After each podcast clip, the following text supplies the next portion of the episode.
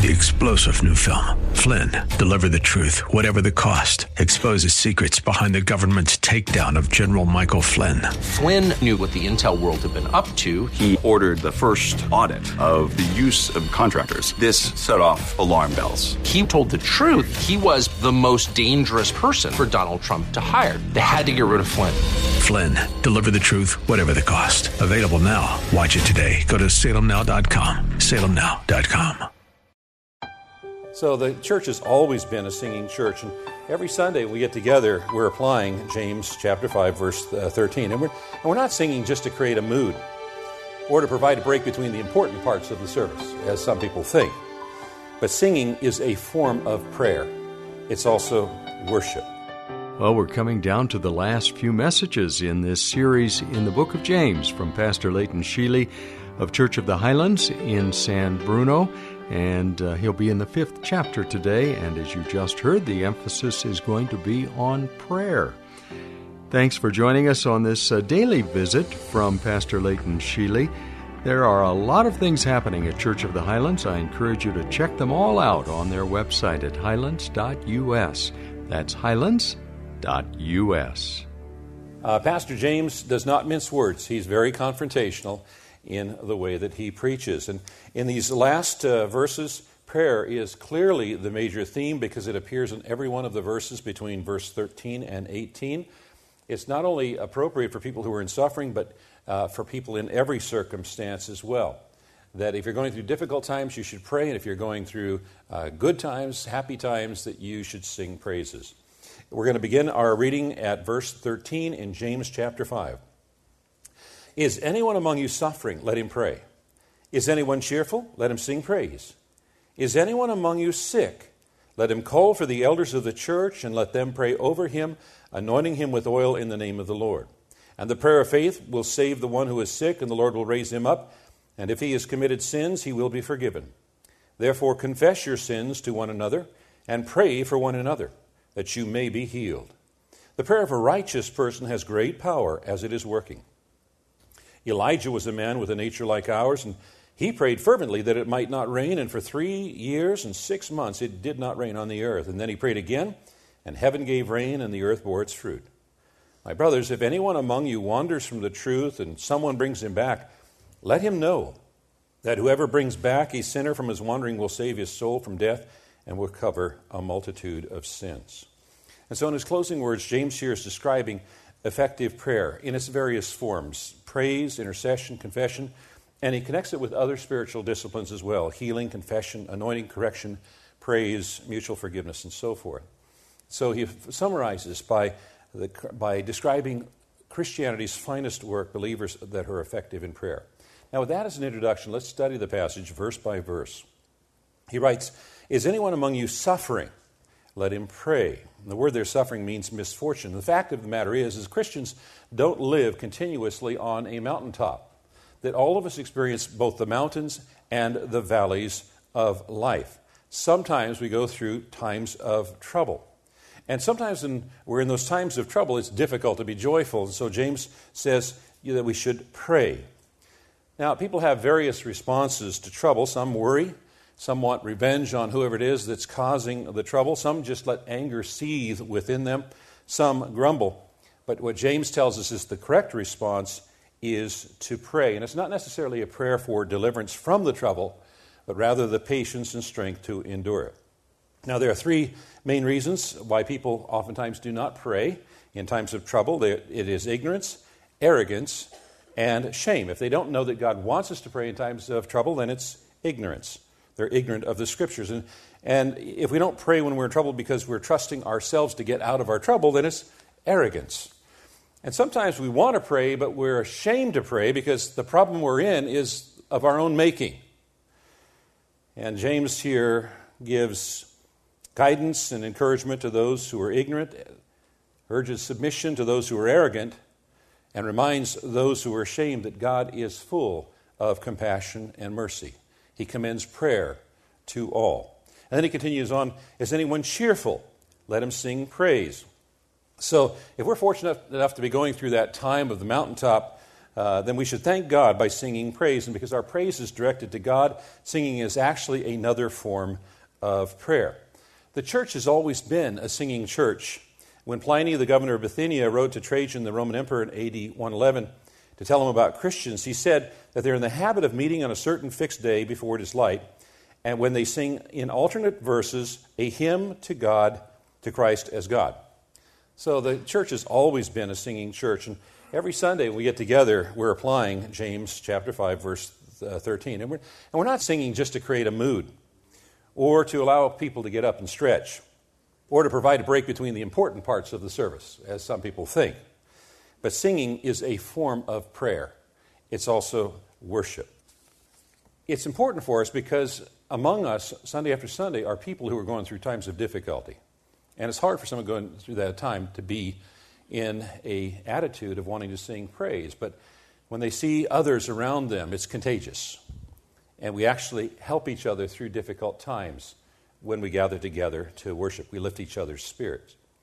As people go through times of difficulty, they have a tendency to look towards God, but that's not necessarily the case when they're going through times that are plenteous and good and happy. Oftentimes we forget God when things are going good for us.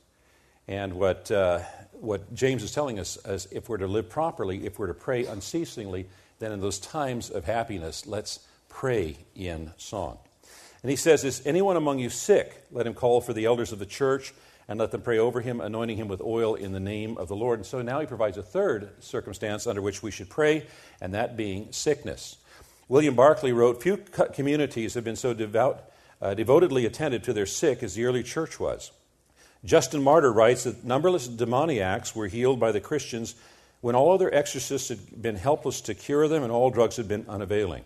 Irenaeus, writing far down in the second century, tells us that the sick were still healed by having hands laid on them. And Tertullian, writing midway through the third century, says that no less a person than Roman uh, Emperor Alexander Severus, or Severus was healed by the anointing hands of a Christian called Torpacion, and that in his gratitude he kept Torpacion as a guest in his palace until the day of his death.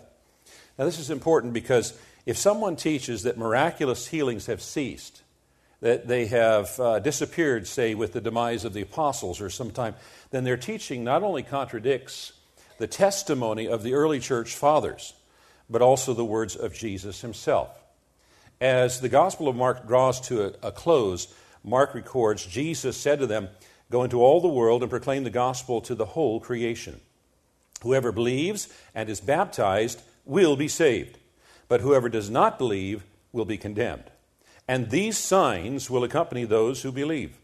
In my name, they will cast out demons, they will speak in new tongues, they will pick up serpents with their hands, and if they drink any deadly poison, it will not hurt them. They will lay their hands on the sick, and they will recover."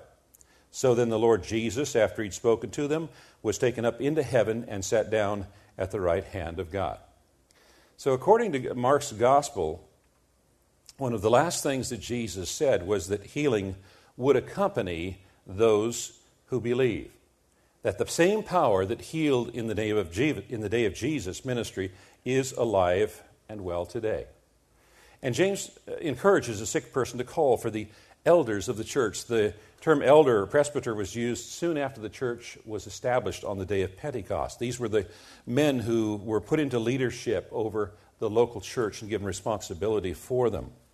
Uh, Paul and Barnabas appointed elders in each of the churches that they established, and Paul instructed Titus to appoint elders in every town in Crete. They would pray over the sick person, calling upon the Lord for healing, anointing him with oil in the name of the Lord. Now, the early church practiced house calls, and we still do today. Some pastors and elders are still performing house calls today. But the point here is, is that Uh, for the early church people, it, church wasn't something you did on Sunday at a certain place. It was not. It was a lifestyle. That daily they were in contact with each other. They were praying for each other and with each other. That they were appealing to the power and the presence of God and experiencing healing as a daily part of life. Anointing with oil was often used by the early church in their prayers for healing. Oil was both a medicine as well as a symbol of the Holy Spirit. And the phrase, "in the name of the Lord," should be taken as meaning by the authority of the Lord, not as some kind of a formula of words. Any healing is due to the power and action of the Lord, not any human effort or any formula. People have a tendency to get caught up in trying to identify a formula. If we can just get the words right, the sequence, the selection, if we can just get the oil right, how is it applied, and so forth. But more important than oil is the function of the elders in prayer for the sick person that's made obvious in the next verse. And the prayer of faith will save the one who is sick, and the Lord will raise him up. Now, the United Bible Society's Handbook on Translation provides this insight. It says the word prayer is not the usual word for prayer in the New Testament. This prayer represents a fervent wish or strong petition. Faith here means the faith of the elders, not the person who is sick. So another way of expressing this is, if the church leaders believe strongly in the power of God when they pray, then the sick will be saved. Now, the faith of the sick person is not altogether irrelevant, because that person's faith is expressed and exercised in calling the elders. It says to say will save the sick man. That word save can oftentimes in the New Testament refer to deliverance from sin and spiritual death, but also can be applied to the restoration of physical health as well. And it says here, so there's no ambiguity, it's the Lord who will raise him up. Healing doesn't come from the oil, and it doesn't come from the elder. It comes from the Lord who does the healing. Now that then brings up the question, well, what happens when God does not heal the sick? Is it, is it because there's a lack of faith, as some T V preachers would have us believe? Or is it because there's some unconfessed sin? And the answer is that there can be, but not always. Consider, for instance, the Apostle Paul, who had the gift of healing. And yet he seemed unable to deliver his friend Epaphroditus from an illness that almost caused him death in Philippians. And in Second Timothy he wrote, I left Trophimus sick in Miletus. So even though he had the gift of healing, he didn't always heal those in his presence. God doesn't always heal as we would sometimes wish. And I think that he may have learned that from his own experience, that God can and does use sickness and affliction for God's purposes.